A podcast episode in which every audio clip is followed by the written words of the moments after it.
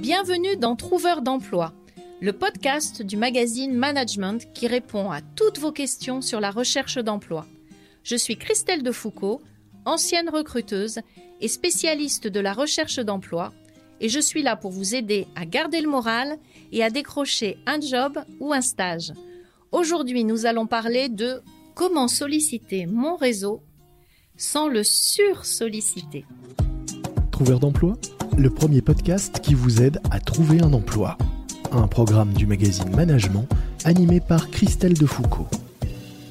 Alors déjà, je voudrais faire un rappel par rapport à ce sujet, c'est de différencier le réseau humain du réseau social. Parce qu'en fait, le réseau social, c'est finalement un moyen de faire du réseau humain. Alors pourquoi faire du réseau ? Faire du réseau, c'est intéressant à l'heure actuelle.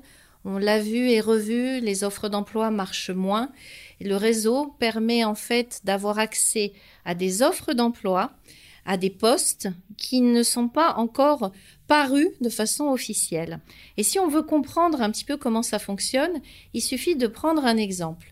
Si je vous donne l'exemple suivant, imaginons que vous soyez en poste et que votre assistante s'en aille et vous dise « bon ben voilà, je m'en vais ». Quel va être votre premier réflexe ? Ben, si vous réfléchissez, votre premier réflexe va être de demander à votre réseau, à votre entourage, est-ce que tu connais une super assistante de direction, quelqu'un en qui je puisse avoir confiance ? Est-ce que tu aurais quelqu'un à me recommander ? Et seulement dans un deuxième temps, vous allez mettre une offre d'emploi. Et c'est pour ça que l'on dit bien souvent que les offres d'emploi, quand elles arrivent sur le marché, quand elles sont ouvertes à tous, il est déjà presque trop tard parce que les postes ont pu être pourvus avant que n'arrive l'offre d'emploi. Et c'est toute l'utilité du réseau, c'est de se dire « je vais, grâce au réseau, chercher un job différemment ». C'est un autre moyen que de simplement répondre aux annonces ou tout simplement envoyer, par exemple, des candidatures spontanées.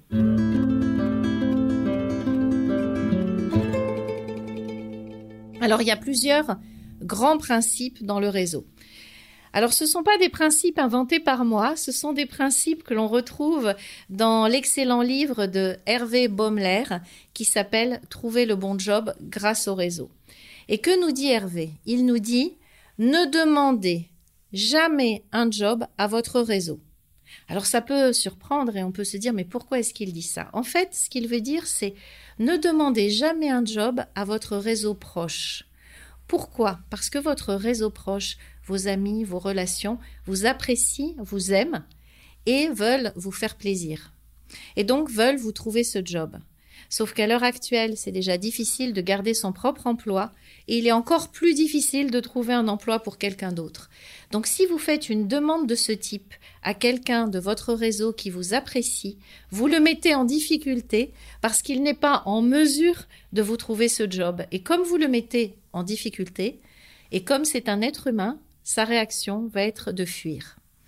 Et moi, j'ai eu le cas, je me souviens, d'un grand patron d'entreprise qui s'était fait licencier et qui était arrivé très en colère lors de son premier rendez-vous avec moi quand j'étais dans l'insertion, en me disant « quand je pense à tous ces gens que j'ai aidés dans ma vie professionnelle et maintenant que je me retrouve au chômage, tout le monde me tourne le dos ».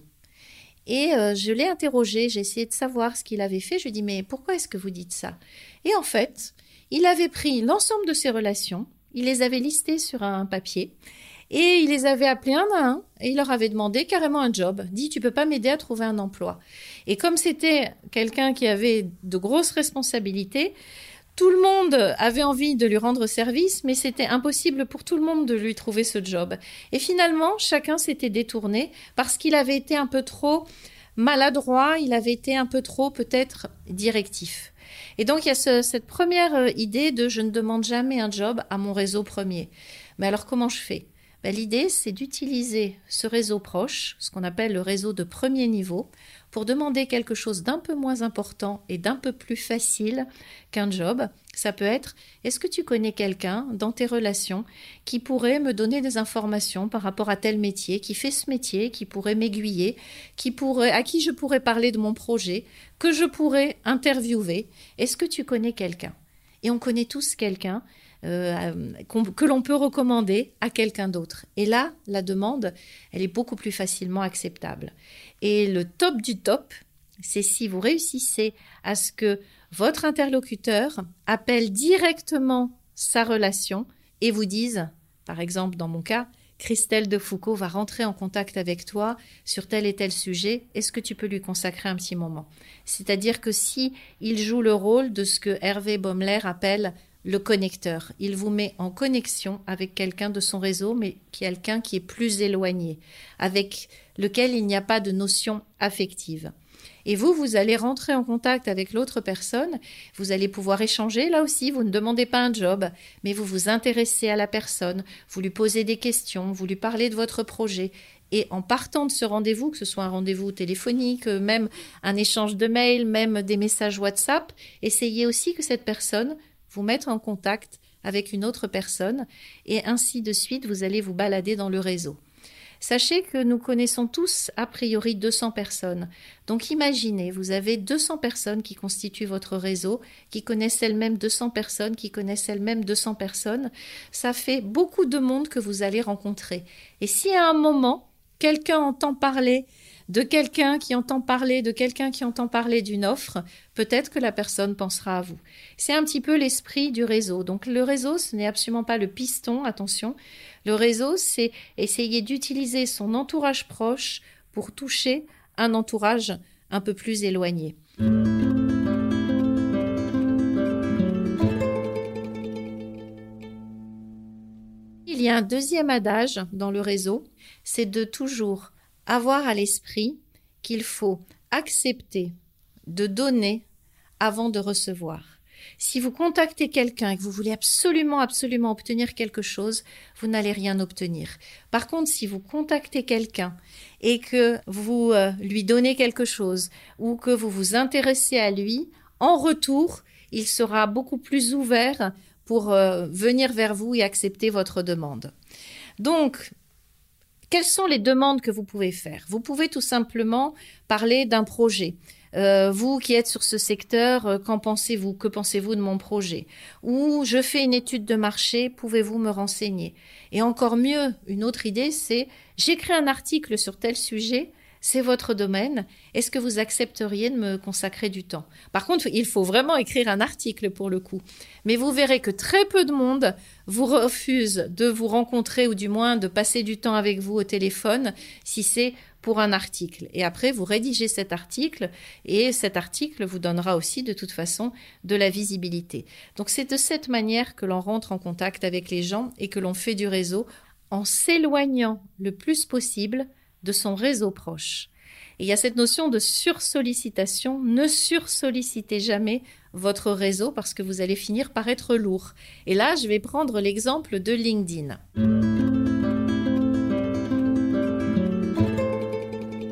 LinkedIn, on l'a vu, c'est une très belle vitrine professionnelle. On peut mettre beaucoup d'informations et c'est aussi un moyen de faire du réseau puisque tous les professionnels sont sur LinkedIn.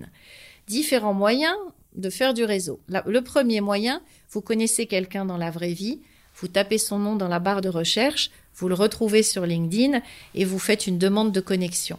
Essayez le plus possible d'accompagner votre demande de connexion d'un petit message parce que ça fait toujours plus plaisir de recevoir un message qui dit « on s'est rencontrés à tel endroit, j'ai beaucoup aimé votre conférence sur tel sujet, j'aimerais bien que l'on fasse partie du même réseau ». Toujours mettre un message d'approche. Ça, c'est la première chose. Mais vous pouvez aussi, sur LinkedIn, identifier des gens parce que ils ont fait une publication, parce que ce sont des DRH, parce que c'est le patron d'une entreprise et vous allez rentrer en contact avec cette personne. Et là, par pitié, n'envoyez pas votre CV en premier. Vous ne pouvez pas savoir à quel point on insiste là-dessus et à quel point on reçoit encore beaucoup de demandes de relations avec des CV. Donc moi, je reçois des messages de gens qui ne me connaissent pas et qui m'envoient leur CV avec deux options. « Bonjour Madame de Foucault, est-ce que vous n'auriez pas un job pour moi ou est-ce que vous ne connaîtriez pas quelqu'un qui aurait un job pour moi ?» Et hop, je reçois le CV. Je ne les connais pas, je n'ai pas échangé avec eux. C'est parfois à peine s'ils me disent « bonjour ». Par contre, ils me font une demande et je n'ai pas nécessairement envie de les aider. Ou alors, vous avez carrément des personnes qui vous envoient leur CV en vous disant « Puisque vous êtes dans le domaine des RH, est-ce que vous pouvez me donner votre avis ou est-ce que vous pouvez me le corriger ?» Et ça, c'est très fréquent. Et je pensais au départ que j'étais la seule à recevoir ce genre d'invitation. Et tout le monde me dit qu'ils en reçoivent beaucoup, beaucoup, beaucoup. Donc, c'est un peu un principe humain. Et d'ailleurs, en recherche d'emploi, j'insiste là-dessus, je dis souvent que la recherche d'emploi et notamment les entretiens ont des mécanismes qui sont assez proches de la relation amoureuse, des rencontres amoureuses. Si vous rencontrez quelqu'un pour la première fois, vous n'allez pas lui parler de vous, lui parler de vous, lui parler de vous. Si vous lui parlez de vous uniquement, cette personne va fuir. Par contre, si vous vous intéressez à elle, si vous lui posez des questions, à ce moment-là, elle va vous trouver intéressant. Et c'est la technique de réseau sur un réseau social comme LinkedIn. Quand vous rentrez en contact avec quelqu'un, intéressez-vous à cette personne. Dites-lui, j'ai lu votre article sur tel sujet, j'ai trouvé passionnant, j'aimerais bien qu'on fasse partie du même réseau. Dites-lui, j'ai vu votre commentaire sur tel post, j'ai trouvé très drôle, acceptez-vous que nous fassions partie du même réseau. Trouvez un point d'accroche, un point d'intérêt, mais qui concerne l'autre. Parlez-lui de lui. Et vous verrez qu'à un moment, il vous parlera de vous. Si quand vous rentrez en contact avec quelqu'un, vous lui parlez trop de vous et vous ne lui parlez pas de lui, vous êtes dans une sursollicitation. Et c'est encore pire parce que figurez-vous que non seulement on reçoit des CV, mais qu'il peut arriver que dès le lendemain, on reçoive un message « Je vous ai envoyé mon CV, je n'ai toujours pas reçu mes corrections ». Ou « Je vous ai envoyé tel message parce que je cherche un job, vous ne m'avez pas répondu ». Et là, c'est de la sursollicitation. Et si vous faites ça, vous cassez le réseau. Et c'est le souci du réseau. Le réseau, ça peut apporter beaucoup de choses, mais on peut très très vite couper son réseau parce qu'on est allé trop loin, trop vite, et on a oublié cette notion de « j'accepte de donner avant de recevoir ».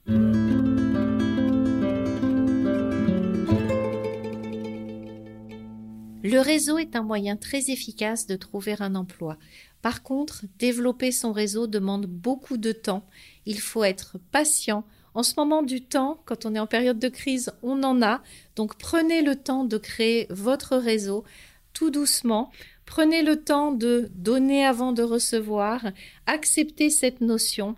Prenez le temps de rentrer doucement en contact sans sursolliciter et vous verrez qu'avec le temps, au moment où vous en aurez besoin, le réseau sera là et il répondra présent, surtout s'il a pu compter sur vous avant.